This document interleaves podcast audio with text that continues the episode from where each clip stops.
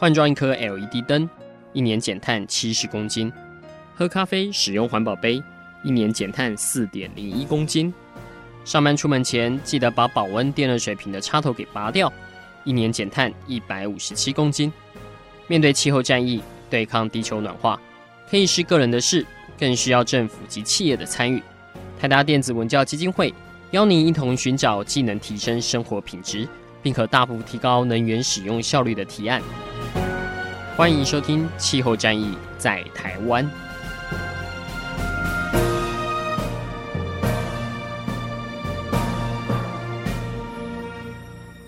欢迎收听《气候战役在台湾》，我是主持人台达电子文教基金会执行长张扬前阿甘。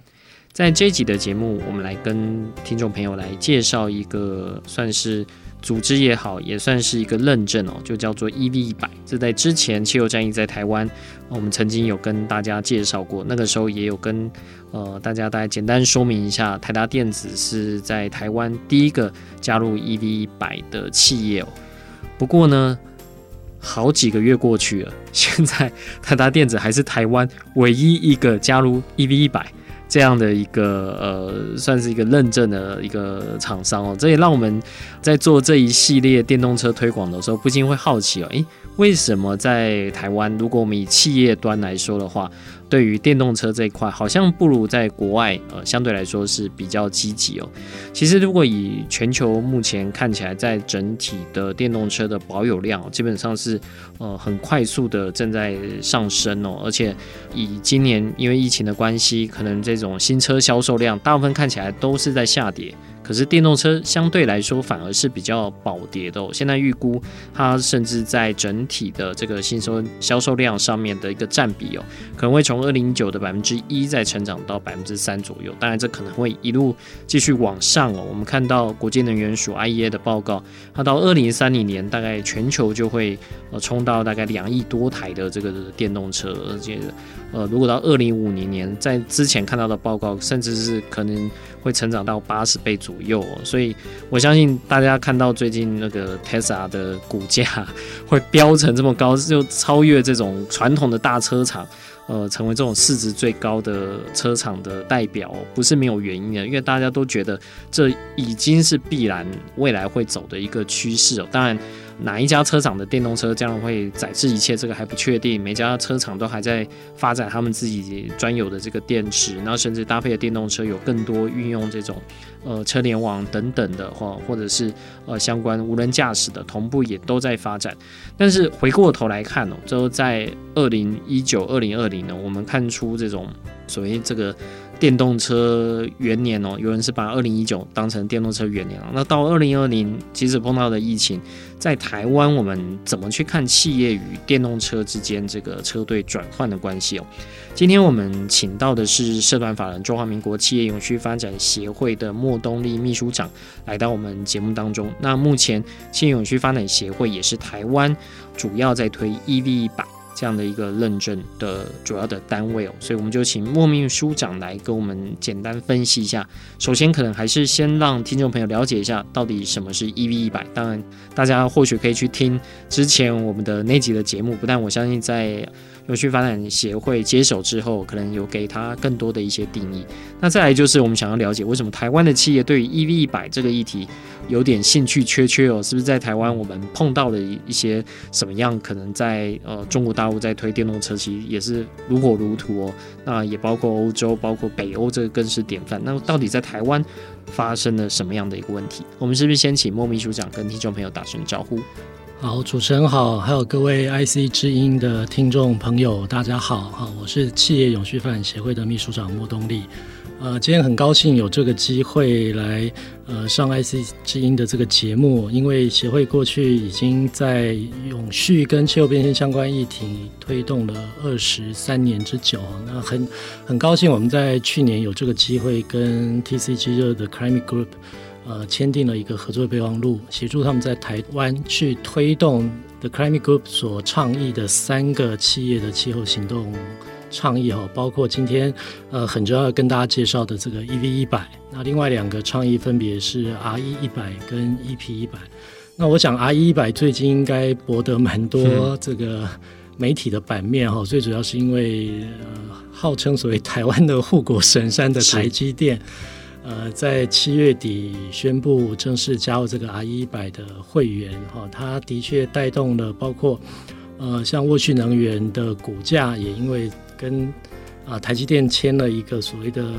离岸风力发电的这个购电协议，哈，他们的股价也反映得非常好。那所以我想，呃，任何一个台湾的大企业参与这个国际的气候呃行动，我想都能为台湾呃相关的行业也好，或是在他所属行业带起一个领先或是领导的一个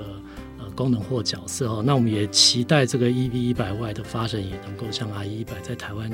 呃能够有越来越多的企业参与。是，那么当然跟我们介绍一下，大概 EV100 它提的倡议大概是哪些哦？就我个人的了解，它主要是鼓励企业或是车队哦，就是他们做这种电动化的一个转换哦。那我上网去查 EV100 它最新的这个年报是说，啊，他们现在也已经超过大概有六十多家以上的这个企业有加入了，然后它目前能够来推动的减下的碳哦，等同于已经减了十一个呃燃煤电厂这样的一个排碳量。但他的目标显然是更远大的，就是希望整个的交通都能是朝向电气化。能不能请秘书长先跟我们大家简单介绍一下？是，嗯、呃，我想我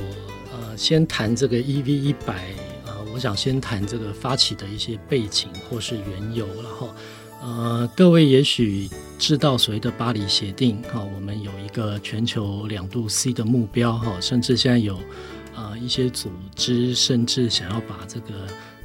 暖化的温控往下设的更低，也就是一点五度 C 的目标。呃，那这样子的一个目标，其实带给一般人民或者企业而言，就是我们未来其实要承担很大幅的减碳的这样子一个任务。那减碳对很多的组织来讲，他们就会思考，那到底要从哪些途径、哪些方法可以来达到这个目标呢？哈。那所以呢，其实 The Climate Group 在二零零四年成立，当然这个减碳目标是到巴黎协定二零一五年才正式的底定哈。但它在整个过程里面，它其实长期跟企业，包括了跟政府都有非常好的这个沟通管道。那所以在巴黎协定这一个呃两度世界目标确立之后呢，它其实也联合了其他的组织，呃，共同来提倡。所谓的气候行动这样子的概念，那意思其实简单来讲，就是我们希望呼吁，包括企业、包括各级的政府、包括一般的民众，都能够一起来为所谓的减碳做出更大、更实质的这些贡献哈。呃，所以在 TCG 这样子一个概念之下，他们其实是看到从国家的角度来讲，其实。每个国家都有做所谓的国家清测的统计，也就是说，一个国家整体的碳排量的一个高低的多寡的变化。那初步又可以区分成不同的部门，哈，譬如说工业是一个部门，能源是一个部门，住商建筑一个部门。那另外一个很重要就是交通部门。那根据我长期的观察，其实不论在所谓的以开发国家或是开发中国家而言，交通部门的碳排一直都居高不下。甚至一直没有看到降低的趋势产生啊，嗯、也就是说，在能源部门或工业部门，我们都可以看到，至少在新兴国家有很明显的降幅，但是交通造成的排放却一直降不下来哈。那当然，推究原因，就是因为每个国家在发展经济，其实随着交通运输的体系扮演非常重要的功能。所以，伴随着经济成长，期交通的这个服务的使用量也越来越大。那传统的这个交通系统，其实，呃，就目前而言，它毕竟是一个属于高碳排的一个系统。嗯哼。所以，要解决所谓的交通部门的碳排的减量的问题，就必须着手去谈一个议题，就是交通系统的脱碳要怎么进行。那简单而言呢，一个比较容易达成的方式，其实就是直接把交通运具给做转换。那所以也就形成所谓的 EV 一百这个概念的成型哈。那当 EV 一百从字面上来看，EV 这两个字其实就所谓的电动车啦哈，electric vehicle 的概念。呃，不过 EV 一百在 EV 这个交通运具的定义上，它其实是有它的一个基本上的一个限制哈。就是说，传统大家也许认为所谓的呃 hybrid，我们讲的油电的系统。是不是可以称为所谓的电动车？但是在 EV 一百里面是把这样子的一个运距给排除哈，所以它比较、嗯、它好像要算它必须 plug in，而且它的电池还要够大，是，才能算是。是，所以它原则上是接受就是传统这个以电池为呃动力来源的这样子的一个 BEV 啊，那或者说是像刚刚啊主持人提到的有具备 plug in 的这个 hybrid 的系统啊。那另外一个当然就是现在也有一些车厂在努力研发的，这属于燃料电池这样子一个车种哈。所以第一个，它对呃 EV 的车种其实是有它一个限制。那第二个呃，它在 EV 里面，它其实想谈的是企业的力量。呃，这边的企业力量代表的意义是什么呢？哈，就是说对电动车市场，现在大家普遍的印象，第一个认为电动车是一个昂贵的。昂贵的运具，所以一般的民众而言，对他来讲，这个负担可能负担不起哈。那所以要怎么样让电动车能够普及化？当然就是我们希望这个市场能够大量的扩大使用，所以自然它的制造相关的成本可以接着下降，甚至于它在维运或是使用上的成本也会能够跟着降低。那这样就能能够达到普及化的一个效果。那所以，除了我讲，除了政府采购之外，另外一个比较大的采购力量，其实就是来自于企业啊。那企业毕竟也是市场的一个重要的消费者。那另外一个角度，其实我们现在也发觉，呃，有非常多的公司，它本身是从事跟交通运输有关的服务啊，也就是说，他们本身具有庞大的车队哈。比如说，在台湾大家习以为常的所谓的。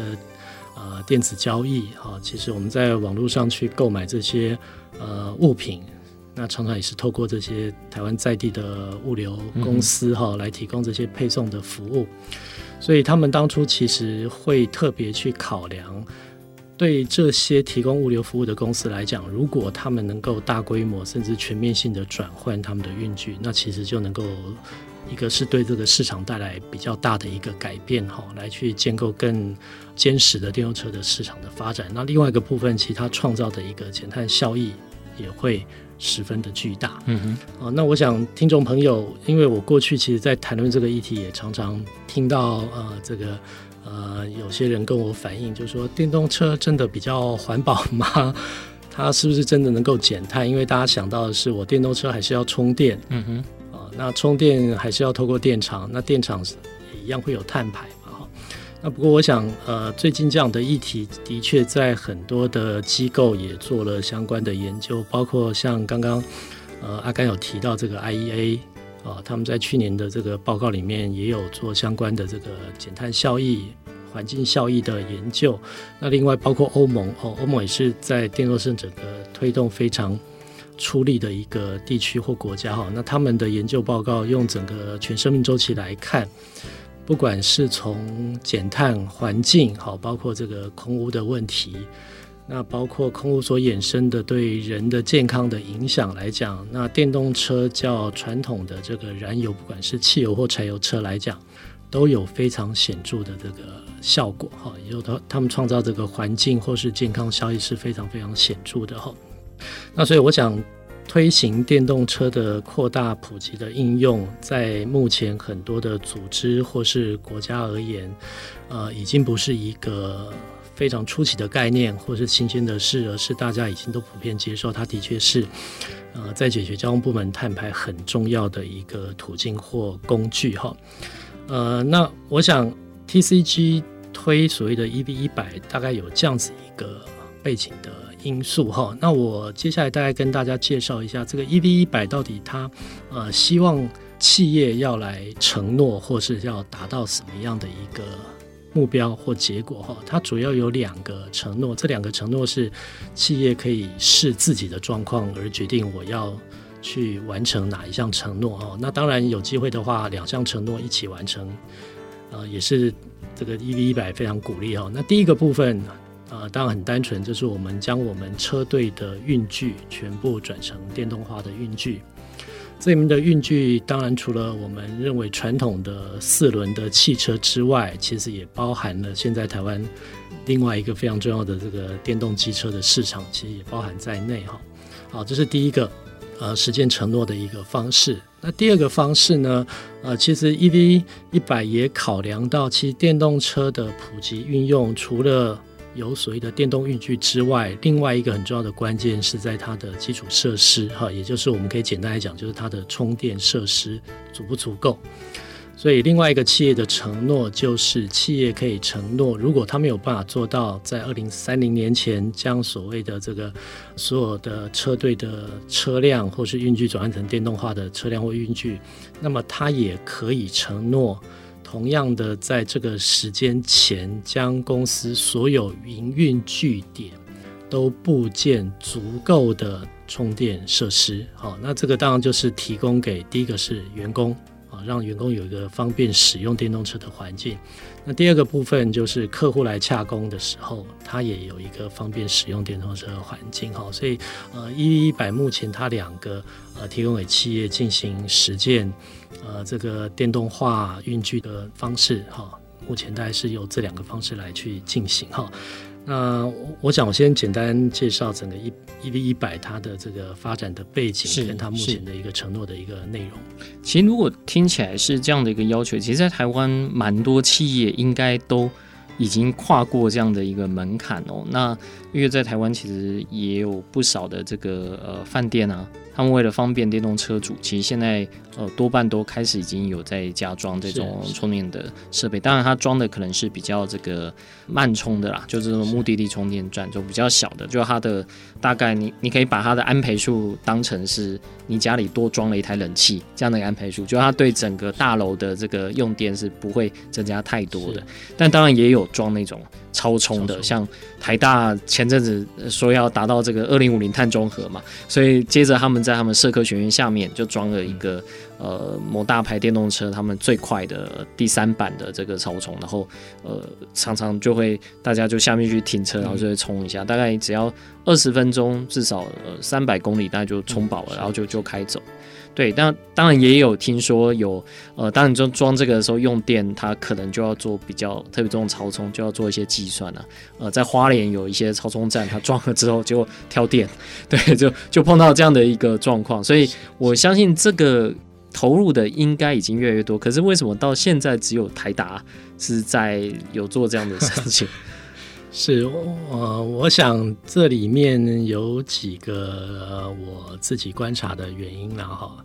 那当然，第一个我会觉得，呃，我们台湾在电动车推展的这个政策，其实就目前而言还是不够明确哈。它的推动的力道，我觉得还是有一点弱，或是太慢。呃，包括了，其实，在二零一九年原定本来要在二零三五年要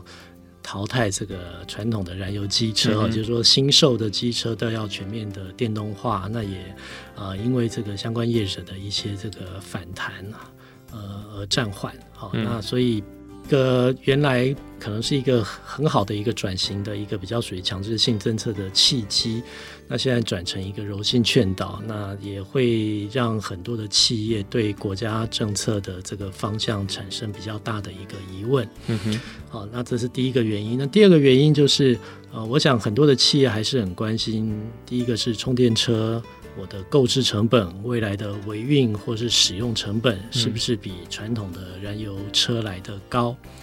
嗯、呃，我想这个问题，如果用 EV 一百二零三零年这个目标年来看，哈，我相信这个问题对很多企业来讲，呃，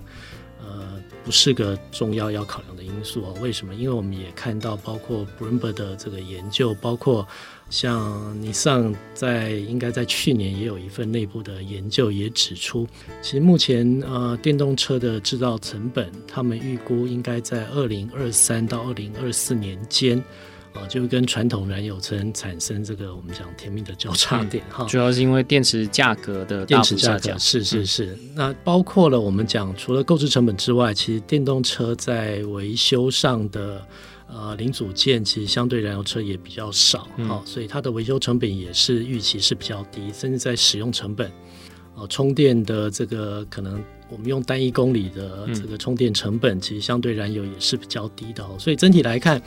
如果单纯从成本来考量，那我觉得呃，目前对企业而言，我觉得是可以让他们放心哈。这个部分在至少在我想在二零五零年前就会得到相当程度的这个改善。那另外一个我观察到的原因，还是大家对电动车在使用上，好所谓的里程焦虑这个问题，还是充满了比较大的疑虑。好，我想这个呃是另外一个企业可能考量的因素。那这个部分就是回到为什么 ED 一百也特别会去强调啊，企业另外一种参与方式是在部件这些充电设施的重要性。嗯哼，也就是说，当一个电动车能够普及或是使用。那方便性还是很重要的一个考量，所以，呃，如果说企业愿意先行的投入，那甚至国家的政策也去引导这样子的一个基础设施的部件，是在整个国家推行的政策架构之下的话，那我想一旦这样子的一个基础设施也能够部件完善，那对使用者而言，哦，他们。呃，就感受到其实跟过去燃油车的使用的这个状况其实差异不大。那我想，呃，企业就很自然的能够接受，好、哦、转换运具到电动化的运具这件事情上。那所以现阶段，我觉得很多的议题的发展是企业目前可能不太清楚了解，所以他们采取一个比较保守或保留的态度。那这个恰巧也是我觉得协会这边在未来应该去。承担的一个责任啊，就是把更多的正确的资讯，让更多的企业去了解，让他们呃了解到，其实去承诺、去实践所谓的全面的电动化运具这件事，对企业来讲，并不是一件。可能或是不容易做到的事情。嗯哼，其实我们在看，不论是 IE 一百或是 EP 一百，EP 一百主要在讲这个工厂上面制造的这个能源使用效率的提升哦。其实我们可以看到有一个供应链的力量在这里面。那比如说我是品牌厂商，我开始对消费者承诺，我在哪一年要达到全部的再生能源，要达到碳中和。那我逐步的去要求我的供应链，你在哪一年哪一年达到？那或者是想要进这供应链的，或不想被踢出这供应链的，他们自己也会去想办法。哦，能在国际上能买绿电，在当地能买绿电，呃，都会去找不同的一个方式哦。那再来就当然就做比价了，呃，看怎么样对自己的风险是最小。可是看起来在 EV 一百这一块，好像比较少有这种供应链的去 drive 哦。就我自己所看到的这种大的去转换，其实像刚才秘书长提的这个物流业者。我知道他们其实很积极，因为他们知道在交通的碳排这上面对他来说是负债，但也是一个资产。对他的个转换之后，他其实是有机会再去做相关碳金融上面的一个运用的。但其他的，就比如说以电子业来说，你说他去要求他的供应链要达到百分之百的电动车，这个我真的比较少听到啦。是不是因为这样的关系，所以好像从企业这边着手在。电动车推动上的确是比较难以实力。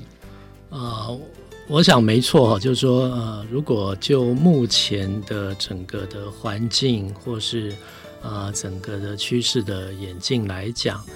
呃，在特别就运具的电动化，把它落实在供应链的永续或是低碳的议题，还是一个比较我们讲比较前瞻性的考虑或做法哈。嗯呃，就目前我们也观察到，其实，在 EV 一百的参与成员里面，其实物流业的比例还不高。嗯，啊、呃，就说，比如说我举个例子好了，目前在呃 EV 一百，如果大家比较知名的物流业者，我只看到像 DHL、嗯、啊，DHL 是，那另外一个它其实是呃海运业的这个。应该叫霸主吧，哈，DB Schenker，嗯哼，它主要是在海运。那所以如果单纯从公路运输来讲，那目前还是比较局限在这个呃 DHL。那 UPS 虽然它也有相关的一些呃专案在推行，但是它目前还没有加入到 ED 一百哈。那所以我想呃这个议题呃我预期它会在供应链逐渐发酵哈。为什么会这样讲？呃，因为我们观察到现在公司在做。碳排的盘查，哈，呃，已经不是单纯只是着重在公司内部的营运，哈，就是我们传统在讲的所谓的直接碳排，或是用电的碳排，这种间接用电的碳排。现在越来越多的公司已经开始把他们所谓的价值链的碳排也希望把它弄清楚。啊，那价值链碳排当然就包括了供应链的碳排。那其中呃有一有一个类别，就是我们在讨论的整个价值链碳排很重要一个类别，就是跟交通运输有关的类别哈，它是独立必须要要去核算、要去统计、呃计算出来的哈。那现在也有开始有一些公司去承诺所谓的科学减碳目标，SBT。呃，SBT 也有针对我们讲的价值链碳排哈，那我们在这个领域叫做 Scope Three 的碳排的目标哈。那所以我相信这样子的一个动作开始之后，必然会对供应链造成越来越大的影响。就是说，呃，大家必须从供应链的各个层面去考量，我今天可能的这个减碳的机会在哪里？那传统我们都把它落在，譬如说这个制造端，嗯嗯，好，所以像国内的 ICT 的品牌业，他们可能要求在组装业，在这些关键零组件来配合做减碳，在工厂做减碳，啊，但是也也有一些公司开始要求所谓的这个物流业者，第一步要提供所谓的碳排的数据，那第二步就开始。询问，那到底在这个运输的部分，我们可以有什么样的一些共同减碳的可能性？哈、嗯，所以我想，当这样子的一个呃氛围开始形塑之后，我想物流业对这个议题的改变或关心的程度一定就会提高，那必然也可以带动物流业先从自己开始去做转换，那再搭配这个供应链上游的这些。白尔的这些要求，让他们在转换这条道路上，其实它的助力会更大。哈，所以我想，呃，这个情况应该在未来五年内，我相信就会有很大的一些进展了。嗯哼，其实我看它里面的这个成员呢，其中有一块是这个机场服务业，是，然后就是大机场。那这个机场的话，它等于就是大家的一个呃。大的一个总和啦，那我相信它这样的影响其实会蛮大，但它跟过去我们比较讲那种供应链的那个反而是不太一样，它好像是一个平台，或者是像有些是饭店哦，那就是每个进去之后，它这个饭店可能就做这一块是比较好计算。我在想，EV 一百这个概念，它会不会某一程度是当它转向电动化之后？其实它对于这种再生能源的使用或是计算，相对来说是比较可以去做一个替代。因为如果当你还是汽油的话，你变得呃比较麻烦啊，就你还要再去找甚至柴油那什么那个，可能都需要另外一整套的一个体系。是呃，如果从整个能源供应系统来看，的确呃。电动化这件事情，其实也是在整个未来整个能源转型、能源系统转型的脉络下，它必然的一个产物哈。为什么会这样讲哈？啊，第一个就是我们现在在谈，就是说能源怎么去碳化。那能源去碳化，那当然呃，譬如说我们讲这个初级能源的使用，包括我们现在传统还是非常依赖的，包括煤啊、油啊、天然气的燃烧，在现阶段它也是一个非常重要的这个能源的来源，没有错。但未来如果要提升所谓的再生能源的比例，那显然这个初级能源这些使用量就必须要被抑制。那到底能源的供应必须转换成什么样的形式，才有机会使用更大量的再生能源？所以电会是一个重要的一个增长的一个领域哈。所以包括呢，那，IEA 国际能源总署也预估，其实未来走这所谓的再生能源。占比的提升，那用电量的这个增长是必然的，嗯，好、所以整个能源的这个分配的板块就会从初级能源挪移到所谓的次级能源，就是我们讲的像电力的这个部分的增长会非常非常的快速。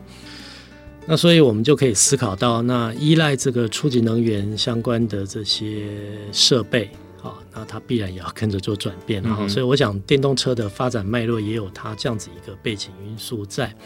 那所以，如果从这个角度，我们去谈电动车可以创造的减碳的机会，除了刚刚提到的，呃，它跟传统的燃油车相比，它可能就有高达接近百分之三十的减碳的效果之外，它另外一个机会在于，目前我们的这些充电桩或充电站，它其实有更高的机会是可以跟再生能源设施去做连接。嗯所以，包括我们其实，在谈台湾这个 Google 的换电系统，它现在也布建了非常多的这个换电站或换电设施。那它其实也是有相当的机会去使用所谓的再生能源电力，哈、嗯，作为整个电动机车的能源的提供的来源，哈。那所以我相信未来在 EV 的这一个部件的道路上，它跟 R 一的结合是非常的紧密，嗯，那它也会产生一个更大幅减碳的一个效益，嗯，甚至是因为台达最近在。日本现在呃，就是跟这种算是充电站的业者，就以前是加油站嘛，现在是充电站的业者合作，就除了是给车主充电之外，也开始在进行，因为它是跟呃，尼桑它有这种双向的，那就台达有开发这个，它就等于甚至是可以做卖电哦、呃，就是它没有到电网，就在在 V two Building 哦、呃，就是在 Building 的用电某部分是从电动车来的，所以它变得你如果全部转换成电的话。感觉起来就是大家看起来可以沟通的媒介是比较一致的，是，是，是，所以大家我觉得这个发展非常有趣哈，就是说大家可以看到一个电动车，呃，它其实扩及到的讨论可能是整个能源系统啊、嗯、重新的架构上的讨论，包括刚刚提到这个，现在也有很多人在讨论所谓电动车的这些充电的设施，或是本身电动车的 battery。它其实就可以作为再生能源很重要的一个储电系统，啊、嗯，这个 backup 的系统。那另外一个部分就是刚刚有提到，像台达电现在在发展这样子一个这个双向的这一个系统，嗯、它其实另外一个概念就是我们现在现在在谈所谓的微电网，嗯，就是在大电网之下，为了让再生能源的应用能够产生它更稳定的这个效益。让它能够更普及的运用，其实大电网之下，我们还必须思考一些微电网的一些部件哈。所以我想，电动车在这样子一个部件的环境里面，它也有它关键性的角色。嗯哼，其实以我在台北市看到电动车的几率，其实还蛮高的。哦，说实在，对，那当然电动机车看得更多了，包括我们自己的员工，这个电动机车常越。加入 EV 一百，所以充电基本上免费的，所以他会会骑到 这公司来充电，很大的诱因。然后电动车 目前为止也是免费的。我们甚至在美国，就是员工来充，充到那个整个的用电增加，就原本那那栋建筑可以达到那个 Net Zero 的，结果现在超标。现在我们要再多装这个太阳能板哦，去把它这个呃排碳量再呃就再生能源的使用量再拉升一点。因为它已经全部转到电，用电量增加，但是我们希望这增加的都是绿电，但是呃，感觉还是有很多的机会，因为。其实我们现在看到在路边开那个车单，就就是那个停车的，其实已经很多已经转换成电动车的。但是当你早上起来运动的时候，我不知道大家有没有这样经验啊？就如果你早上很起来，那个送报纸哦，那种还是传统的那个野狼，噗噗，那个声音很大，然后其实那空气也不是特别好。所以那个时候就就像刚才秘书长一开始讨论到的，就当我们在推动这个的时候，之前有提到这个二行程、四行程的这种的淘汰。的一个年限哦，以及这种到底什么时候要纯粹从燃油转到电动车这一块的一个政策的倡议哦，就变得相对来说蛮重要的。那我当然知道也有很多人在做这个讨论哦。第一个是，比如说像二行程或四行程，到底空气污染的这个占比占的是多少啊？有蛮多纪录片在讨论这个的。然后之前也有相关的呃社会运动也上过凯道啊，在提到这个老车无罪。呃，事实上是应该要用什么样的方式来让不要任何一方觉得自己的权益是受损，但我们还是朝向这个更永续的一个方式来前进。我不知道在 EV 一百相关的这个倡议里面哦，它在跟不同国家政策的对接上面，特别在台湾这一块，它有没有给予一个相关的一个 guideline？因为当然它是主要是鼓励企业去做，但是我们可以看到。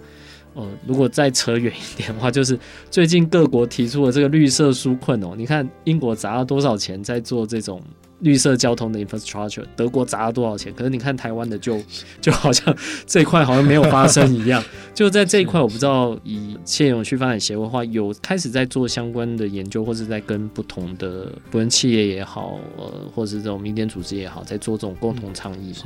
呃，我我想我先提这个 TCG 在这件事情上，就除了对企业的倡议之外，它其实有另外一个。工作是在跟政府之间的这个倡议或沟通哈，呃，在 TCG 我们当这个 R 一百到 EP 一百 EP 一百是大家现在最熟悉，但它其实还 own 了另外一个这个倡议，叫做 Under Two Coalition 哈，就是说它是以这个所谓的地方政府层级怎么去推动一样政府的气候行动这个角色出发哈。那目前我们也看到了，呃。应该有将近六十个，包括了美国或中国大陆这边的省政府啊、州政府啊、城市，都参与了他的这一个 Under Two Coalition 的这一个计划哈。呃，那另外一个我们也看到，其实还有另外一个组织，就是 C40。呃，那 C40 它过去其实也有呃。发布了一个所谓的 C40 化石燃料的街道宣言，哈，那这个当然就是 C40 号召了目前大概有三十多个城市，那他们希望一样，哈，我们会在二零三零年前要达到所谓的讲城市的 downtown 这个市中心是零碳排，嗯哼，那当然我们就会谈到这个交通运输的碳排要怎么控制，哈，所以他们就发展出了，譬如说。我城市的交通运输这个 bus 就必须要电动化，嗯哼，哦，那包括了现在很多的物流业，你要进到这个市中心，好来去送你的货品，那你也要去做转换，嗯，不然我就不可能达到二零三零年这个所谓的市中心的零碳排的目标嘛，哈，那所以我们也看到了，其实 EV 一百，呃，也是间接去促成。哦，像 C40 这样子一个目标达成很重要的一个途径。那比如说，我举个例子好了，这个 IKEA 在台湾的知名度也非常非常高。嗯、呃，他们也就是因为这个哥本哈根啊，有加入了 C40 这一个倡议，承诺二零三零年这个市中心零碳排，所以也逼使他们必须要去提早做布局跟转换，嗯哼，让他们在哥本哈根的这个物流不会因此受到影响。所以他们参加 EV 一百，其实很重要的目的也是因为他们要去考量到他们未来在这些城市的 business 的运作是不是有可能因为这个法规政策的影响而造成一些问题。然后，呃，也因为这样子，其实最近有一个新的发展哈，就是呃，我们的总会 WBCSD。他联合了 CDP 一样跟 C40 哈共同成立的一个新的联盟，叫做 City Business Climate Alliance 哈，就是我们讲的城市企业的气候联盟。因为我们也看到，那如果从城市的建设哈，不管是基础设施，其实企业的参与度是非常非常高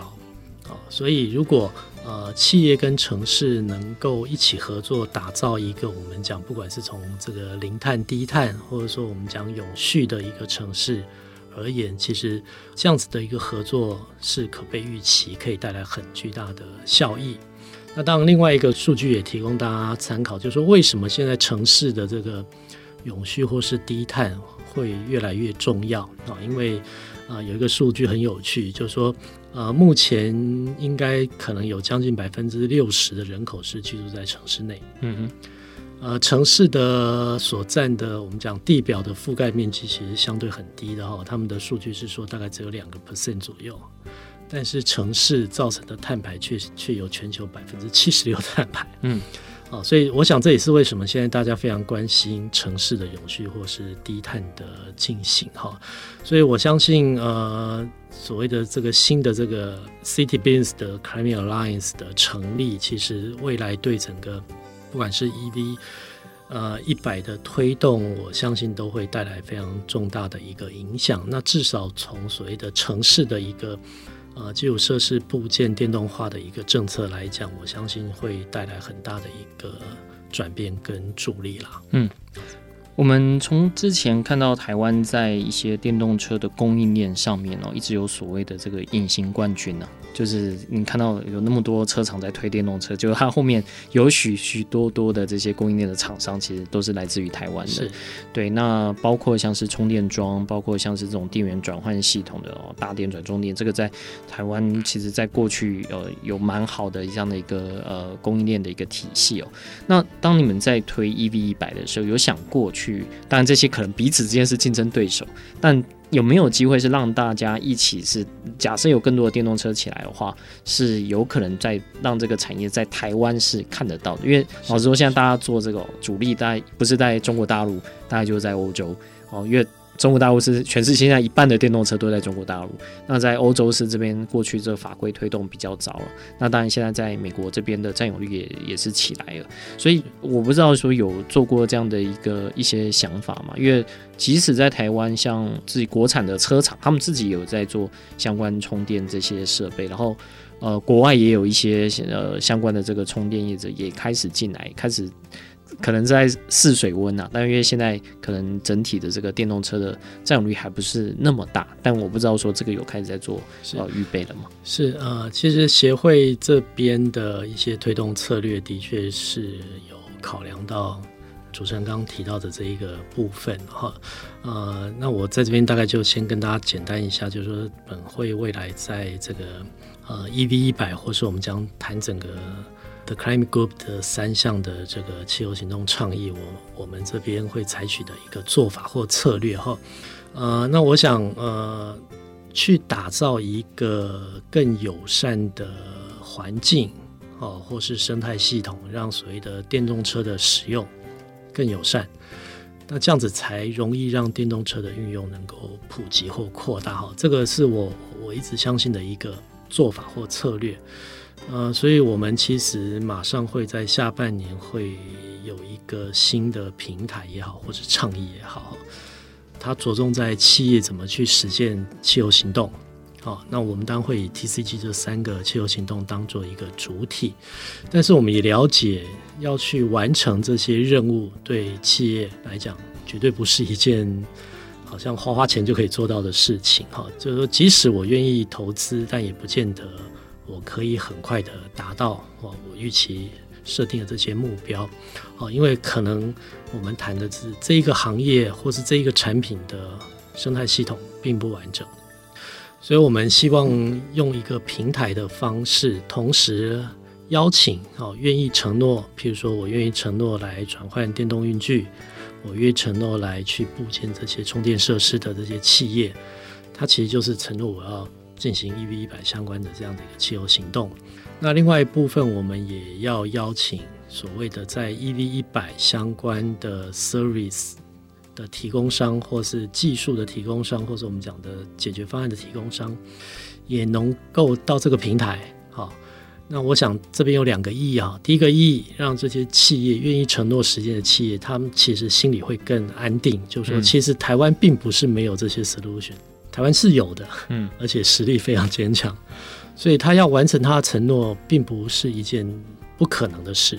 啊，这第一个从心理层面让这些企业更笃定他们可以怎么做。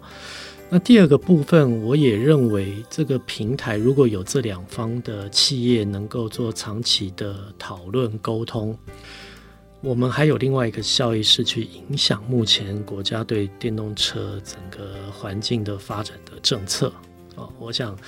这样子，如果能够做这两方面的这个影响，我想对未来要达到二零三零年整个台湾电动车市场有一定的规模，就不会是一件困难的事了哈。所以目前，呃，协会这边会在下半年就推出这样子一个倡议或一个平台的概念，好，来去促成这件事情未来的推行会能够更顺利、更快速。嗯哼，其实。目前在台湾推动电动车，我个人觉得呃有点比较难以理解的是，它像主管单位是在工业局，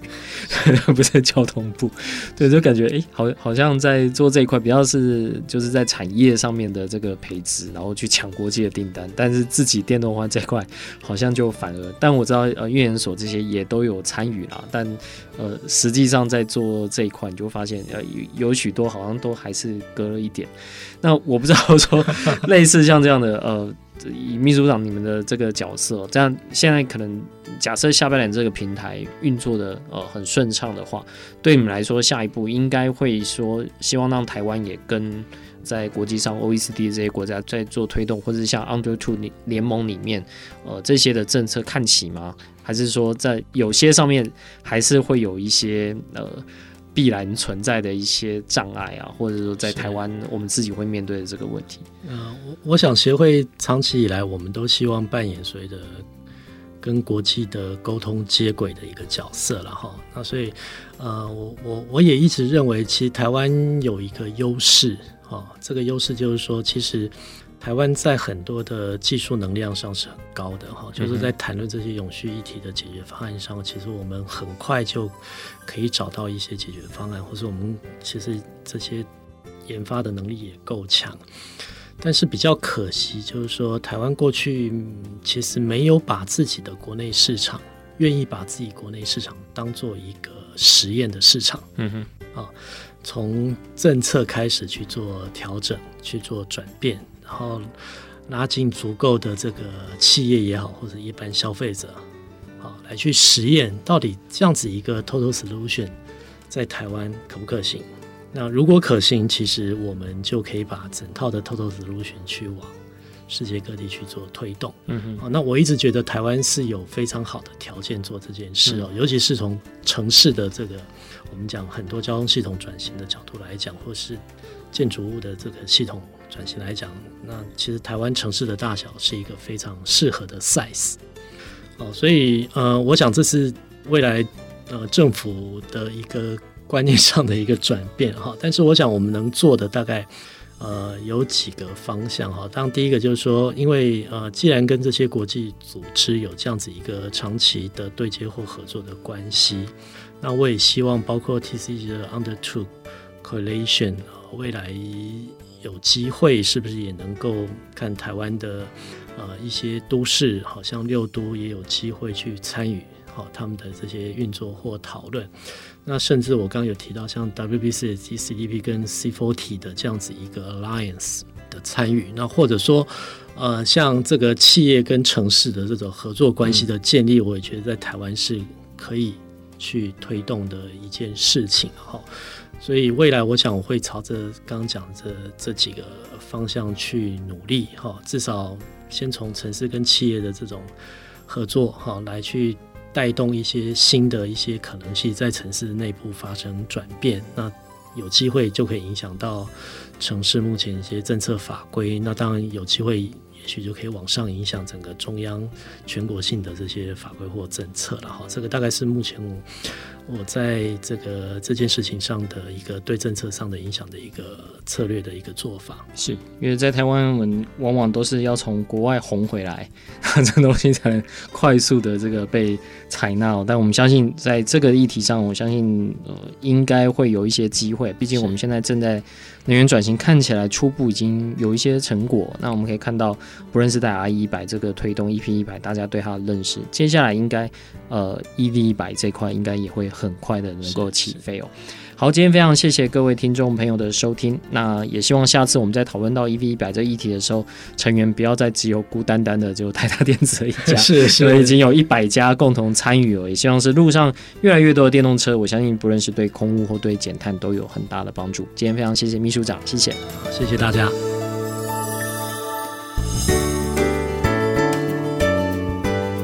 上节目由台达电子文教基金会独家赞助播出。台达电子文教基金会邀您一起环保节能爱地球。